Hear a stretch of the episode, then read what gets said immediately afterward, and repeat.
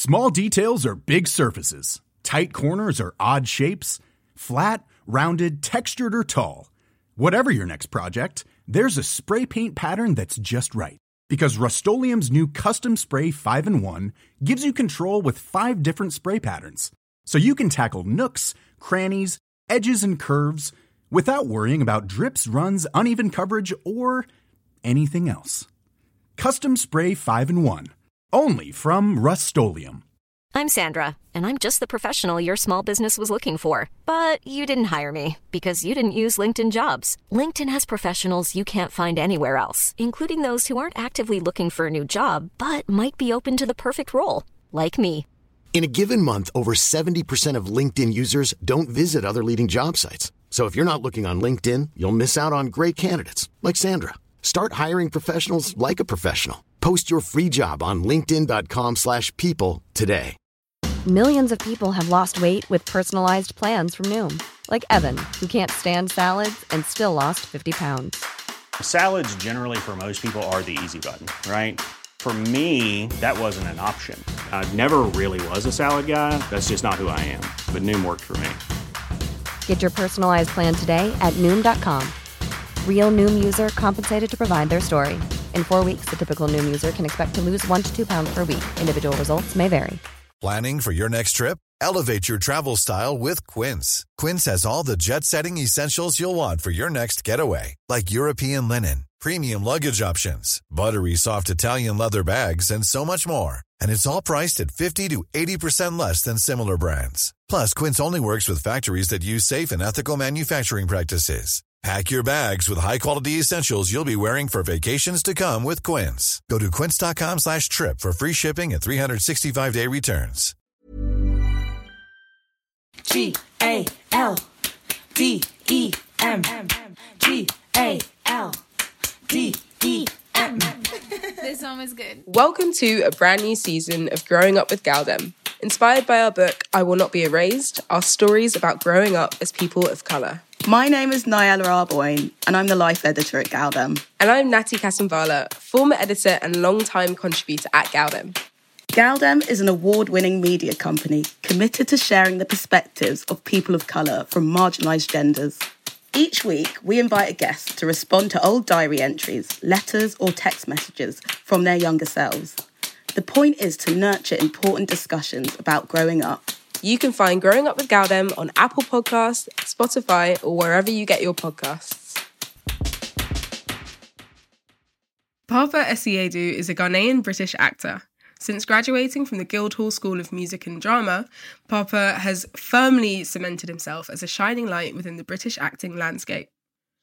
Working across film, TV, and theatre, Papa kicked off 2022 with a return to the stage in A Number, the Old Vic production brought in four and five star reviews across the board, with his performance being pulled out as a highlight. The production, directed by Lyndsey Turner and starring Papa opposite Lenny James, has been nominated for an Olivier Award. The London born actor has earned himself many prolific award nominations, including an Emmy nomination and a BAFTA TV Best Supporting Action nomination for his breakout performance as Kwame in Michaela Coel's era defining I May Destroy You an unflinching and frank series exploring the issues around sexual consent. The Lazarus Project is his latest small screen appearance. The eight part Sky One thriller will see Papa playing George, a man who keeps reliving the same day repeatedly after witnessing the end of the world. The series will be out in April. It is great to have you on the show today. I know you've just finished a number, and we actually spoke about that kind of recently for another Galdem article. And, you know, Galdem is still taking credit for you and Lenny coming together at the Old Vic finally. How are you feeling? Yeah, Galdem were really doing up Hinge, doing up like actor Tinder. They're hooking us up there. Yeah, so we finished the play maybe a week and a half ago, or maybe even two weeks. It feels like a long time now because when you're in it, you're so in it. But yeah, I feel very sad in many ways. I was meant to be having dinner with Lenny last night to debrief, but one of his daughters just tested positive for COVID, so he's freaking out. But it was a very, very, very special experience, and he's a special guy, as I'm sure you kind of gleaned from the time that you spent asking him questions. Our interview was basically you asking questions and me watching him answer the questions very well. It was really cute. You could really see your guys' like friendship and you just bounced off each other. Yeah. And yeah, we're happy that we were able to facilitate that. Hey, hey, hey. Where would we be without you? it's good to see you again, though. And you. How was the final show and kind of ending it all? And how was the last show? Final show was quite emotional. I was physically in quite a complicated space. I didn't have COVID, but I had something that was, let's say, COVID adjacent. I don't know what it was, but like, you know, them ones where like every time you lie down to try and go and sleep, you cough as if like you're really trying to purge spirits from your body. I had like one of them ones. so I had to say, Lenny, look, I haven't got COVID. We're, all testing very regularly, but I got sank. But they can't cancel the show for this sank. So just like make sure you're um, you stay wary. So yeah, so I was feeling kind of way like that. But it was yeah, it was really it was really emotional and it was hard and tough because it's not very often that you find yourself in a position where you're involved in a project that means a lot to you on a personal level, on a creative level, on an intellectual level, on a professional level. You know, there, there, were, there were a lot of, I suppose, grooves that fit in a very kind of symbiotic way. And yeah, it's not often, it's like usually when it comes to the end of a job, be it a shooting job or a play, I'm pretty emotionally stony. So I'm like, okay, it's the last day. Okay, good. What's the next one? But with this one, like, I had to kind of like really take a second to think and feel what was happening and to kind of acknowledge that it was something that felt different from other jobs. So it was a lot. Well, it was incredible. So congratulations. Thank you that. so much. When did you come? I came probably the opening week, I'd Right, say. right, right. Yeah, and then some of the other staff came a few weeks afterwards, and everybody loved it. Did you have any thoughts about it? Did it make you think about nature versus nurture or your your family or Yeah, I was triggered. yeah, it made me. yeah, even though it's about cloning, seeing yeah a black father and a black son, it did definitely bring up feelings around fatherhood, which I got from a lot of other people I know who saw it as well. Yeah, definitely a bit of nature and nurture. Yeah, yeah. I hope not too traumatizing. It was a good trigger. Okay. it's not often you hear about those good triggers. I don't think that's the thing. I'm just saying that to bounce it away from me now. Okay, so I wanted to ask a question because I've always been curious about, I guess, actors who are simultaneously kind of across all of these different mediums from film and TV and theatre. Do you have like any different rituals when it comes to preparing for different mediums or any ways that you navigate through the different spaces that like differentiate them from each other? Or do you feel like it's all kind of the same kind of process? Yeah, I mean, it's same, same, but different. So obviously, with stage stuff, you spend a lot more time rehearsing. You spend a lot more time sitting around drinking tea, eating biscuits, talking about talking the things. Whereas in screen, often like you've got to wake up at five a.m. You turn up on set at seven a.m. You just got to spend like hours and hours and hours producing what will end up being about probably two minutes of actual screen time. So it's a very different kind of medium, even though the essential ask is the same in terms of like reproducing something that feels truthful and authentic. I always thought that I wasn't really that superstitious or whatever, but it turns out that I am a bit of a freak. When I spoke to somebody, when I was talking to Lenny about it, actually, I never get into costume, for example, until like a minute before we're about to go on stage so there's this thing called a half. So 35 minutes before the play goes up, the stage manager calls on a tannoy that goes around the whole backstage of the theatre. This is your half hour call. You have half an hour before the play starts. That's when people generally start getting ready, you know, putting their clothes on, putting their costumes on, makeup, whatever. I hate doing that because like I don't want to be in that character's skin or in that character's whatever eh, really much longer than is actually required because I feel like if I am, then something might get wasted or I might do something that will be useful for the actual show before the show has started and I might miss out on something. So I spend that half hour doing so much nonsense, like walking up and down, like talking to people, annoying people, like anything that can kind of distract from the actual task at hand. So, and I kind of always thought that was kind of normal until once I was like going into Lenny's dressing room and he was like, bruv, I'm trying to get ready. Get out of here. What are you doing? He's like in the zone. He's in the and you're just like running around. Oh my god, Yeah. interesting. doing a madness. Ah. So yeah, but obviously you can't do that really with uh, TV because or film because the scenes take so long and you're doing it for such a long period of time. It wouldn't make sense to take your costume off every time your character wasn't speaking or every time you weren't doing a scene. So it, it's different in that sense. Interesting. Yeah, I guess it makes sense though, right? Because if you're like in costume and you're just like having a cup of tea in the dressing room and then you have to kind of switch it on, at least the costume is like that final like switch before you go on stage to kind of get into I like that as kind of ritualistic thing of like the costumes on and now we're on stage, as opposed to kind of like wallowing in in that too much. But yeah, yeah, it's obviously it's different strokes for different folks. Some people, yeah, like, yeah, exactly. so they're like in costume all day, every day. Those ones scare know? me. Yeah. Scary. yeah, yeah. I'm not. I'm not making no one carry me from the tea from the tea station to the set. And do you ever feel like the different mediums give you different things as an actor as well? Yeah, I mean, with theatre, there's always something about. Well, I mean, with both mediums actually, but like you really feel it with theatre, the fact that like nothing is completed in its totality without the person that's receiving it or the people that are receiving it. You know, so you could be in a rehearsal room even just you and the other actors and the director and the stage management team, you could be doing the play and you could really, really feel like you are smashing it, like you are like setting the thing alight. But it's completely pointless. It doesn't mean anything. And it actually isn't the play because it will always change when it comes into contact with an audience, other people, other people's experiences. An audience collectively brings its own energy and its own set of attentions that completes the play. I think the same is true in terms of like content that you create in different mediums, like be it radio or television or screen, but you're just not there to witness the response unless you're like following the live tweet or whatever. But like, do you know what I mean? It's different. That's why it also always feels different when you're watching a film that you're in with other people. That's a very weird feeling. You can you can feel people's response to it. But yeah, there's something about like I don't think this kind of like this particular art form exists in isolation. It only gets completed when it gets met by the people that are, let's not say consume, consuming it, but sharing in it. Mm, very philosophical, very deep, mm, very yeah. interesting. I've fully seen the same play twice and had mm. two different experiences because of the audience and who I was sitting by. So yeah, it's never the same me and Lenny had these mates that came and watched it. These two women who it was like they'd seen two different plays. Mm. One of them was like the play is about like families and what families do to each other, and particularly black families and the expectations of black men and black fathers, etc.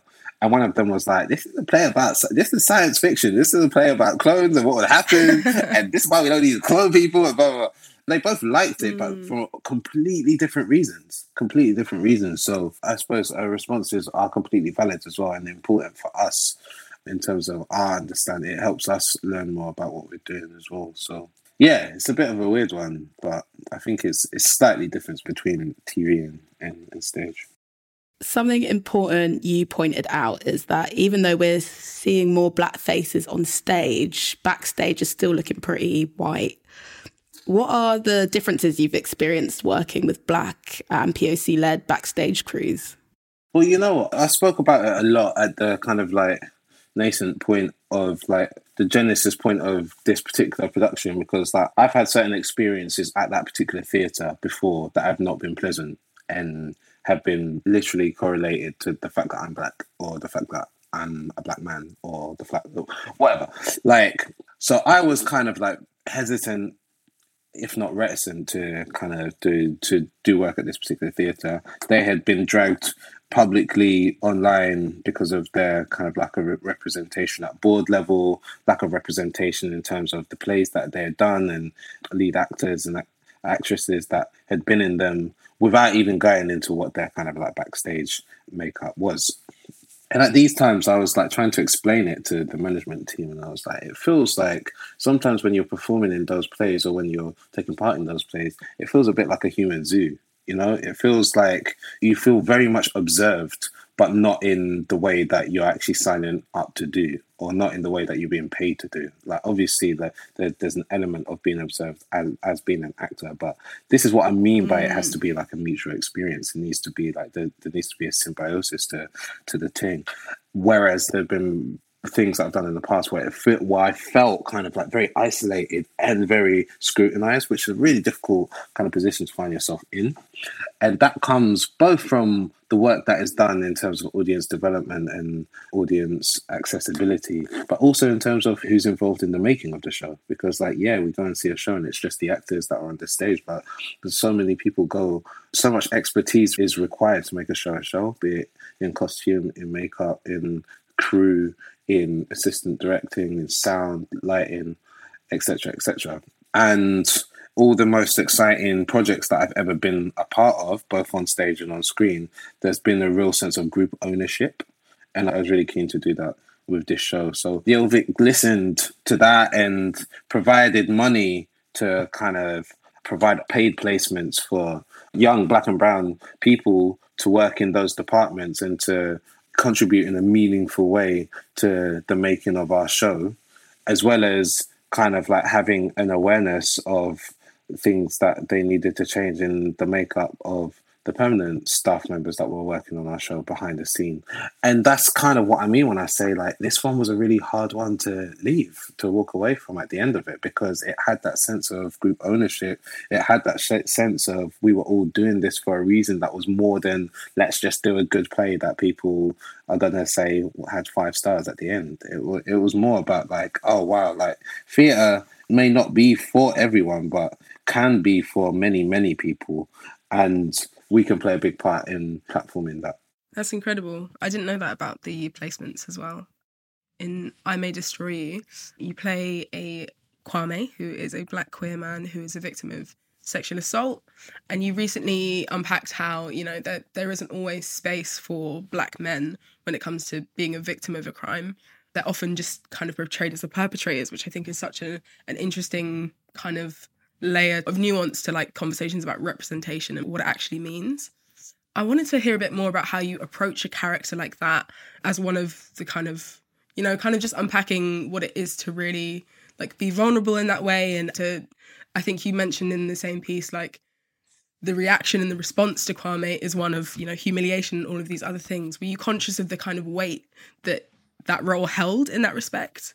And then with the added level of like homophobia on top like just i want to hear a bit more about the process of crafting such an important nuanced character. Yeah well i mean i think that was the kind of focus from the jump like how do we make this a nuanced layered three-dimensional man? Do you know what i mean? Because i feel we've always got to shout out michaela because like she writes down the character on the page and like or at least like what how the character started on the page. And her mind works in such an empathetic detailed specific way that it would never she would never imagine someone who was generalized or stereotyped or you know something that come from a box. But like the work is then met met there to find someone that felt real and to kind of like enter into what he experiences over the course of the show with respect, honoring it, and having a focus on the authenticity of it. And it's hard because what he goes through is so difficult.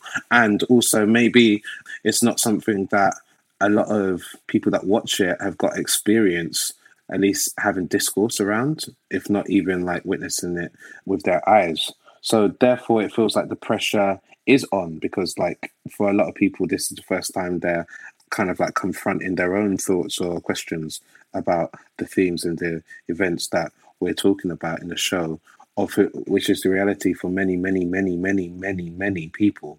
So I suppose the focus was always on how to do that with kindness to ourselves, but like with kind of like respect and courage with the storytelling. And yeah, for me, like there was a lot of conversation, there was a lot of work, there was a lot of consultation but then kind of like it was just about yeah i suppose going for it and and not holding back. And with kwame like there were so many things that i loved about him or love about him.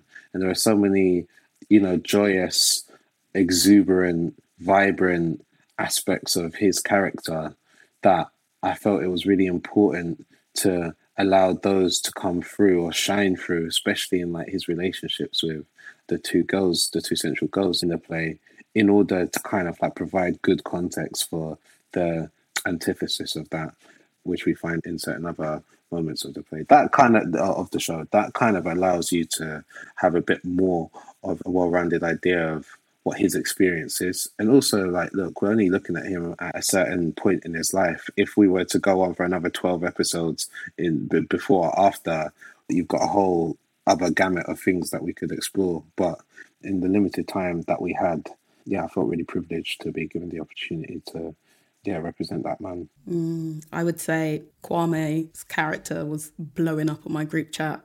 Almost ended some friendships. that character. Absolutely incredible. Yeah.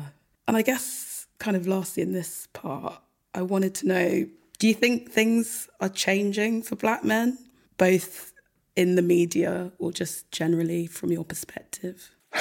I mean, like, it's hard, you know, because, like, I so badly want to say yes, and I want to say yes with my chest. And there are many things that I've experienced that the generation before me wouldn't have experienced, or many opportunities that I've had that generations before me haven't, and generations after me are continuing to have more, more than that. So they're definitely, I'd be remiss to say that it's been exactly the same, but I think the thing that really does sadden me is that there are certain things that we pretend have changed that haven't, you know, in terms of, you know, disproportionate targeting by the police. Or, I mean, in the last kind of month, we've had, I don't even want to kind of like give too much space to that story, but I think you know what I'm talking about. And it's so, so traumatizing for obviously for that person, but for us, our community, um, for that to still still be happening in such a graphic and like just like extreme way. You couldn't write it, or if you wrote it, you wouldn't believe it. So I feel like things are changing, but way too many things are staying the same for me to feel optimistic. I can feel hopeful at times, but optimistic, I don't think is something that I can quite stretch to.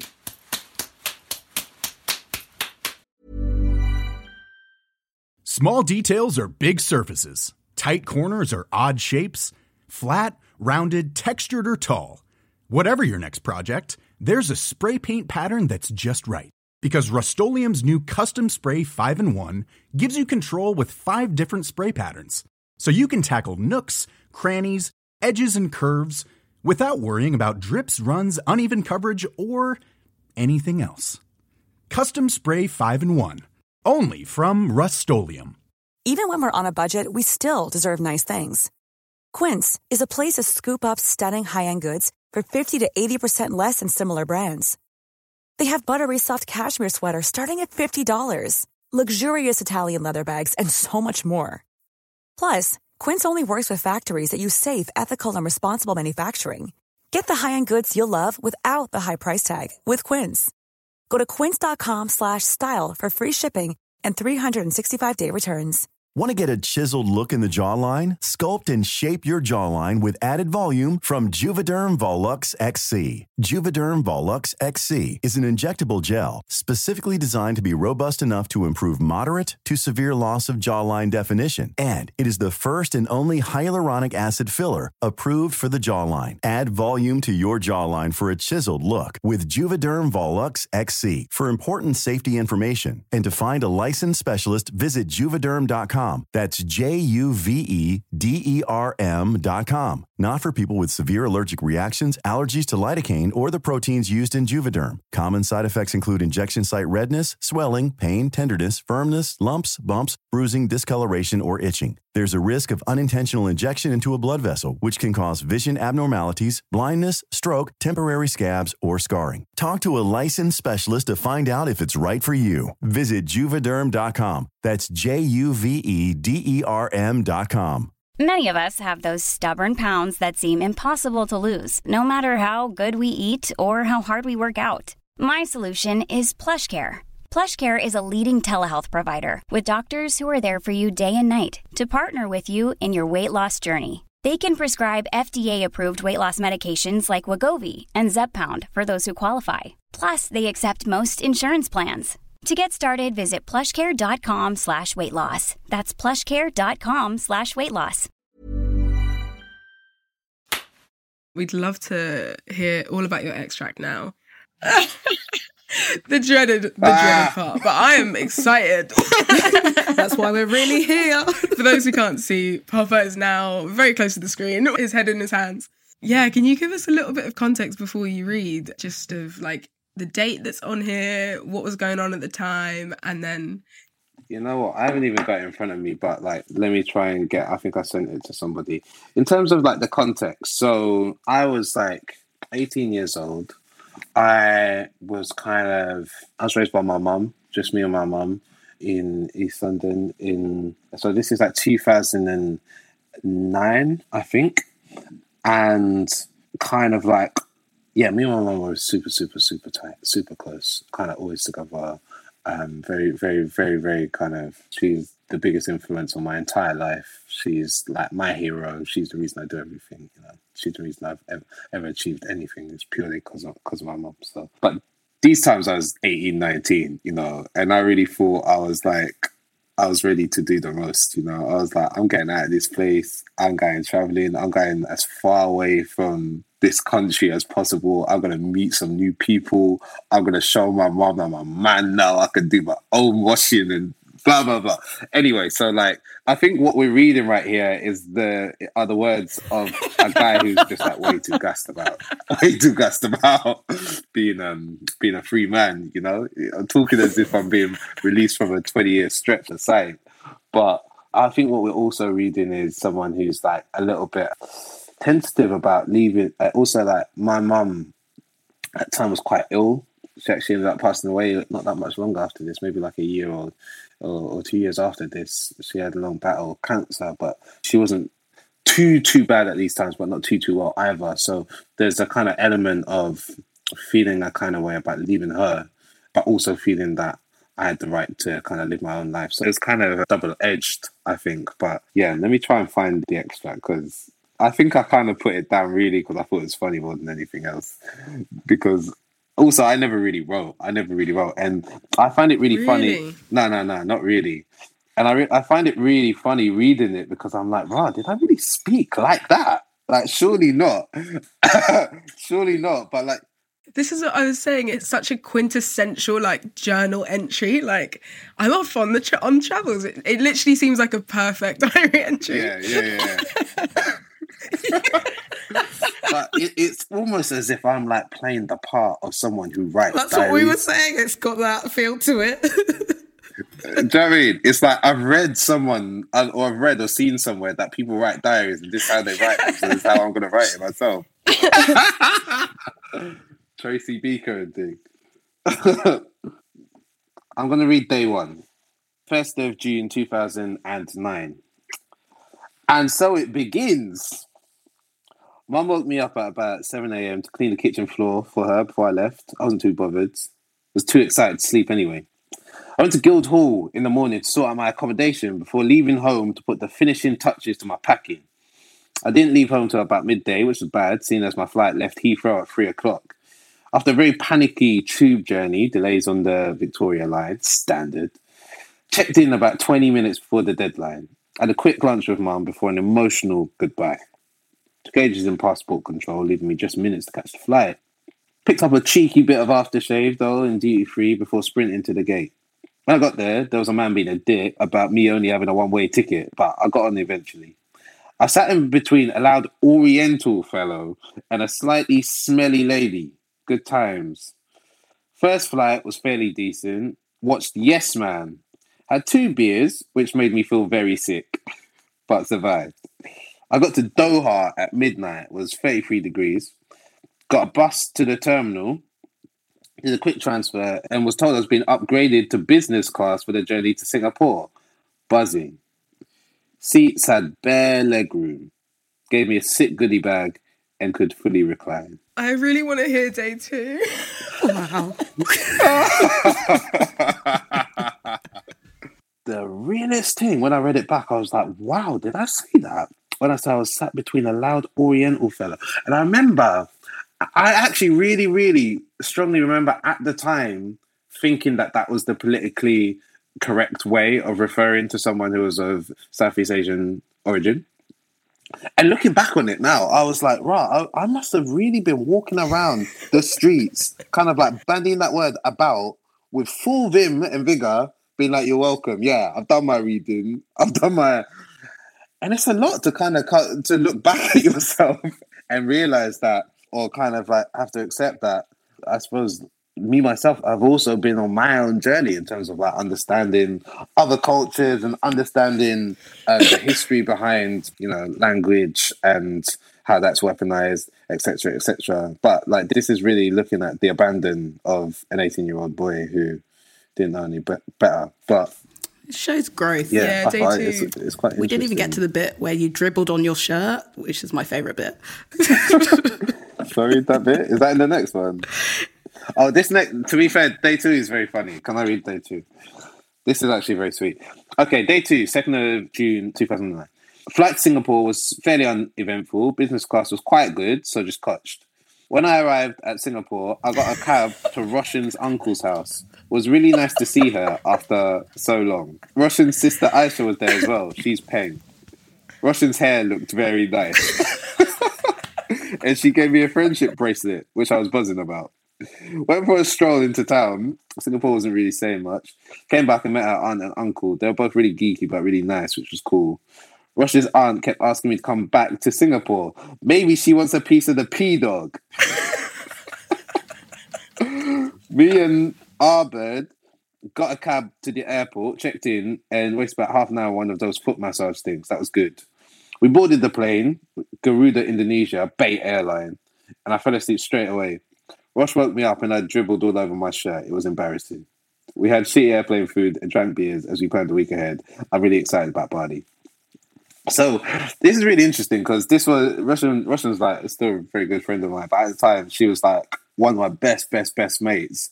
But clearly, I was completely obsessed with her because the way I talk about her. Her hair, like, her hair looks really nice.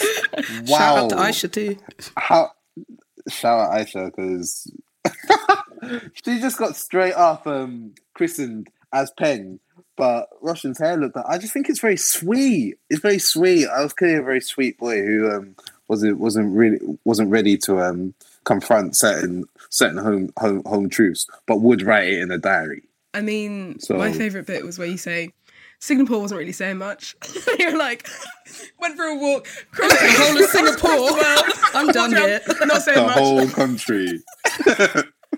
I looked outside. Country. Wasn't for me.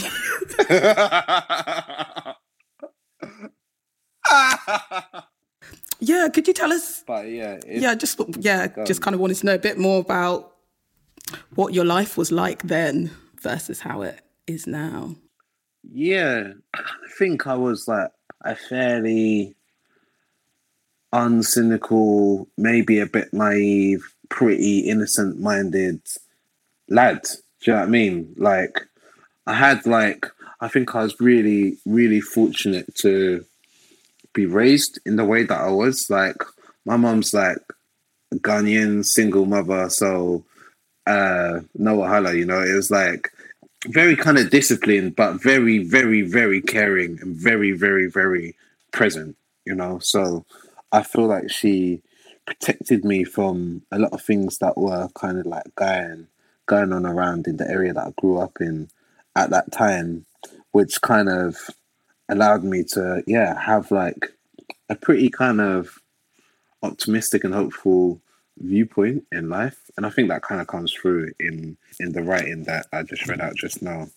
But like, you know, things were not always easy and yes, I find it quite complicated to look back at that period of time because like i said that was a period just before i kind of like lost like one of the most important figures in my life. So my life has very much got a before and after kind of axis that revolves around that event which kind of happened like yeah like a year a year after this. So that's what i mean by there's a bit of something basically changed in quite a big way after this time. So it's kind of weird and nice but like yeah, it kind of feels like looking back at a person that's not really me now, or a person that's kind of, or an opposite side to my character that that has just been through different things.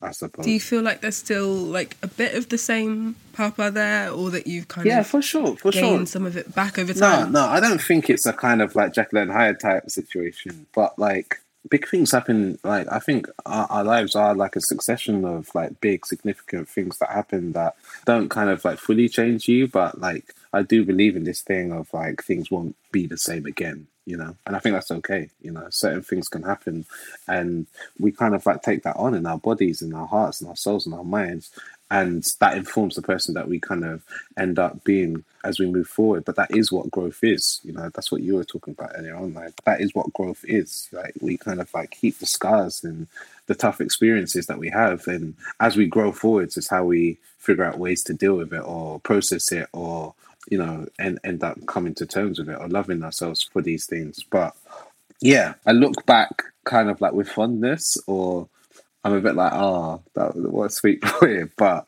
there are big leaps that still need to be made by that young man in order for him to become who I am today.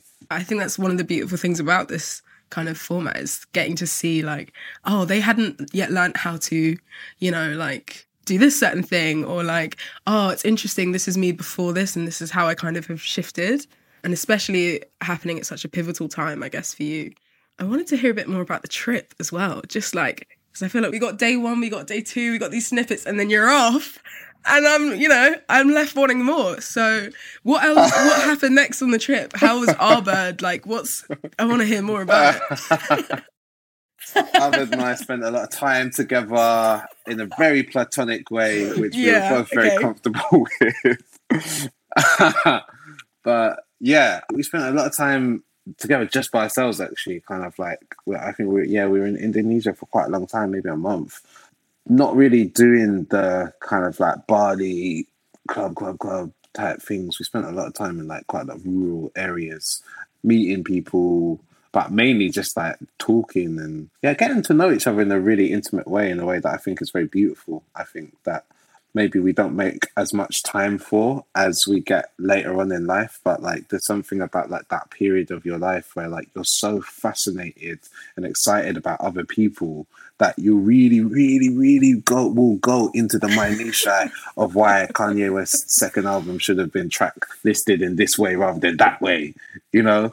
You really will get into it and spend like three hours talking about that so yeah, that trip was that, and then it kind of like spiderwebbed out into a lot of different things. I met out with some other friends, and then made some new friends, and ended up going this, this, that, and another. But it's not particularly interesting to talk about. But it was quite a formative period in terms of like that was the first like extended period of time that I spent away from my mum and spent kind of like on my own two feet, spending my own money, looking after myself, getting myself in and out of danger, etc., etc. And and to be fair, I came back. And I remember, I remember coming back. my, the first thing my mom did was like hurl me into the bath, and like I remember the sh- the shower that I took was it was black basically, and it's not even like I hadn't been washing myself, but it was just like there's a difference when like a woman like that starts scrubbing you with that sponge. It's like it's bringing certain things off of you that. so yeah, it was a really formative period in my life, and then that's when I ended up going to drama school, and that was its own kind of thing. And then yeah, losing people and learning things, and you know, really figuring out how to stand on my own two feet. Kind of that journey uh, became in a real way on that holiday or on that traveling experience. I really did that gap year, and that was like peak gap year times as well. that was like real gap year times. You've used the phrase fiercely know yourself in the past. Listening to you speak about your evolution and growth, what does that mean to you today?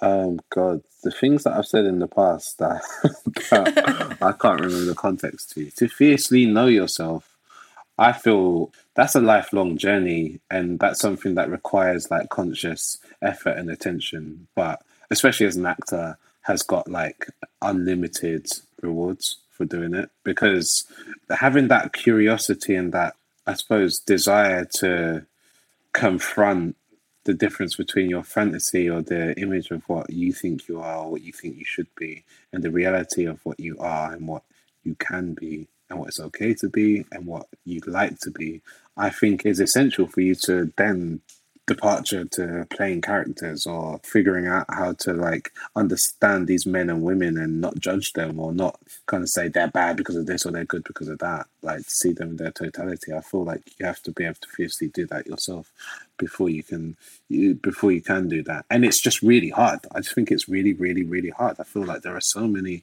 obstacles um, that are put in the way of us being able to do that. And I feel like almost the world is set up for us not to be able to do that. It's very easy for us to put ourselves in boxes and for us to stereotype ourselves and for us to kind of like allow ourselves to be overcome by pigeonholes that people put us into.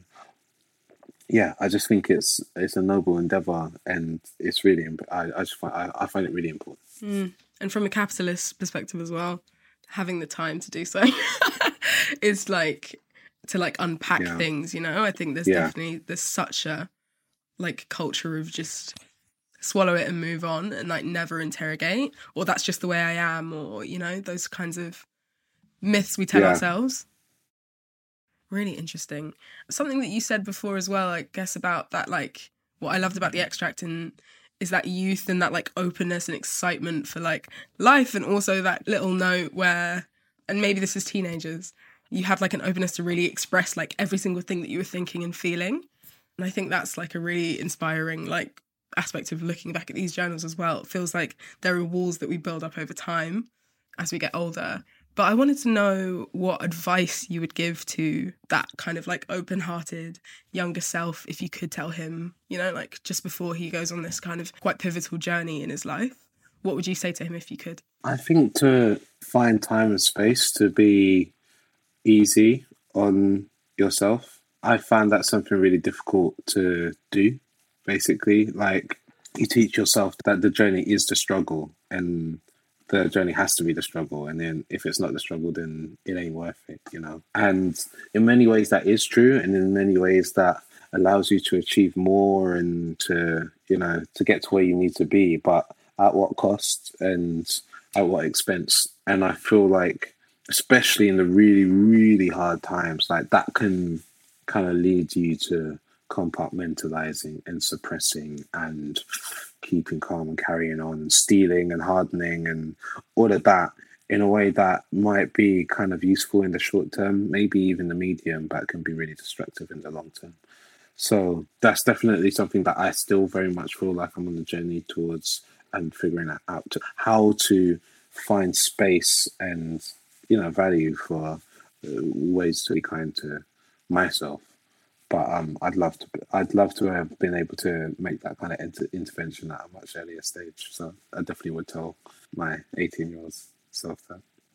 And finally, what would your younger eighteen-year-old self think of the journey you've been on and where you are now?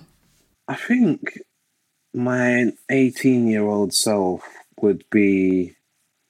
I find it so hard to think like that. You know, I find it so hard to take myself out of myself and kind of like judge what it is because it's always like when you when you're living it, it's always so relative, and no matter what you have done or haven't done, you always want to do more of that and do less of that. You know, so I find it really hard to kind of take stock in that way. But I'd like to think that he would be proud of the man that he'd become more in terms of personality and character and I suppose yeah, ethics than in terms of you know achievements or accolades, because you know I suppose the more I learn about the industry that I'm in, the less kind of stock that I find myself able to put in those things. But I think like being able to have gone through things that a lot of us have gone through and come out and still be able to like be kind to people or be able to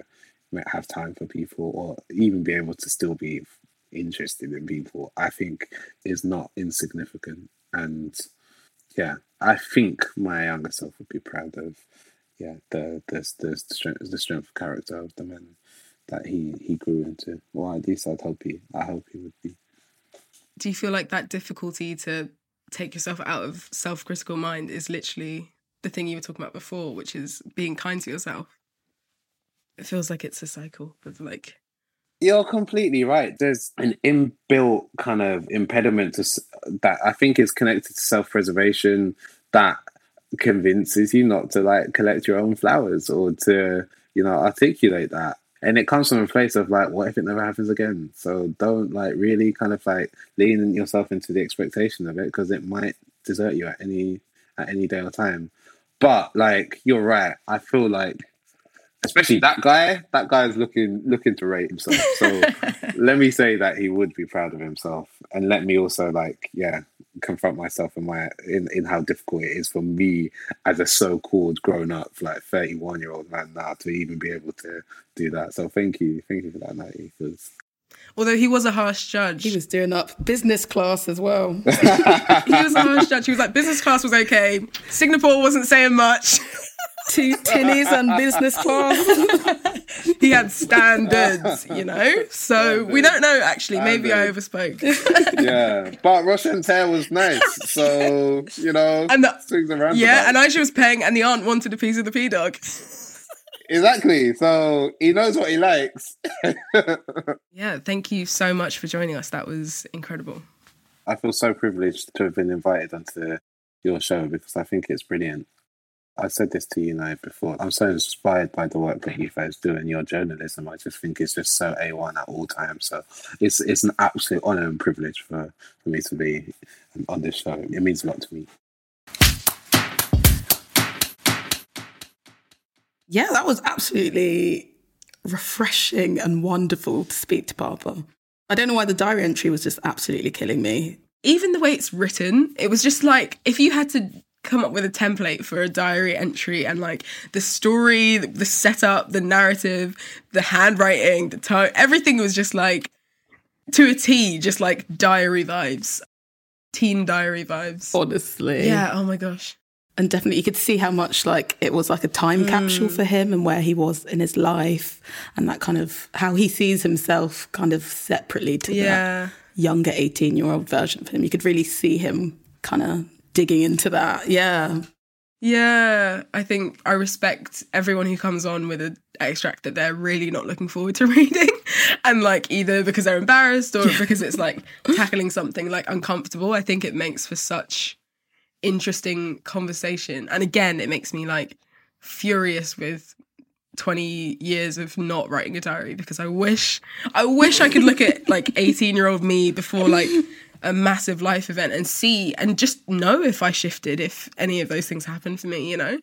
It's so interesting. Yeah. And I think his ability to like reflect on that and like how far he's come, but also how far he still has to go. The growth. Yeah. Super, mm. super interesting.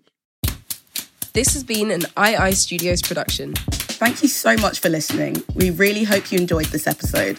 You can sign up to become a member at gal-dem.com for access to exclusive discounts with our favourite brands and partners, early access to tickets for gal-dem events, an advance copy of our annual print issue, and so much more. Make sure you're following us on all major social media at Galdem Zine for the latest independent news and culture, or visit our online website, which is gal-dem.com. Don't forget, if you loved this episode of Growing Up with gal-dem, be sure to subscribe, rate, and leave a review. We'll catch you on the next episode.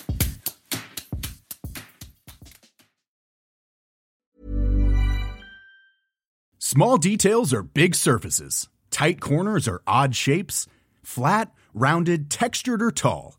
Whatever your next project, there's a spray paint pattern that's just right because Rust-Oleum new Custom Spray 5 and 1 gives you control with five different spray patterns. So you can tackle nooks, crannies, edges, and curves without worrying about drips, runs, uneven coverage, or anything else. Custom Spray 5 and 1. Only from Rust Planning for your next trip?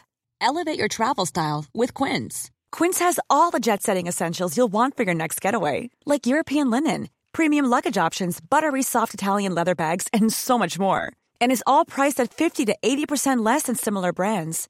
Plus, Quince only works with factories that use safe and ethical manufacturing practices. Pack your bags with high-quality essentials you'll be wearing for vacations to come with Quince. Go to quince.com/pack for free shipping and 365-day returns. This message comes from BOF sponsor eBay. You'll know real when you get it it'll say eBay Authenticity Guarantee. And you'll feel it. Maybe it's a head turning handbag, a watch that says it all, jewelry that makes you look like the gem, or sneakers and streetwear so fresh every step feels fly. eBay gets it.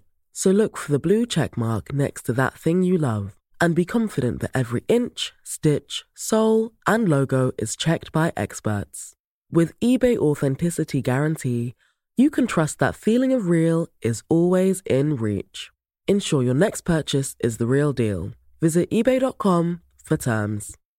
Imagine the softest sheets you've ever felt. Now imagine them getting even softer over time. That's what you'll feel with Boll and Branch's organic cotton sheets. In a recent customer survey, 96% replied that Boll and Branch sheets get softer with every wash. Start getting your best night's sleep in these sheets that get softer and softer for years to come. Try their sheets with a 30-night guarantee. Plus, get 15% off your first order at bollandbranch.com. Code BUTTERY. Exclusions apply. See site for details.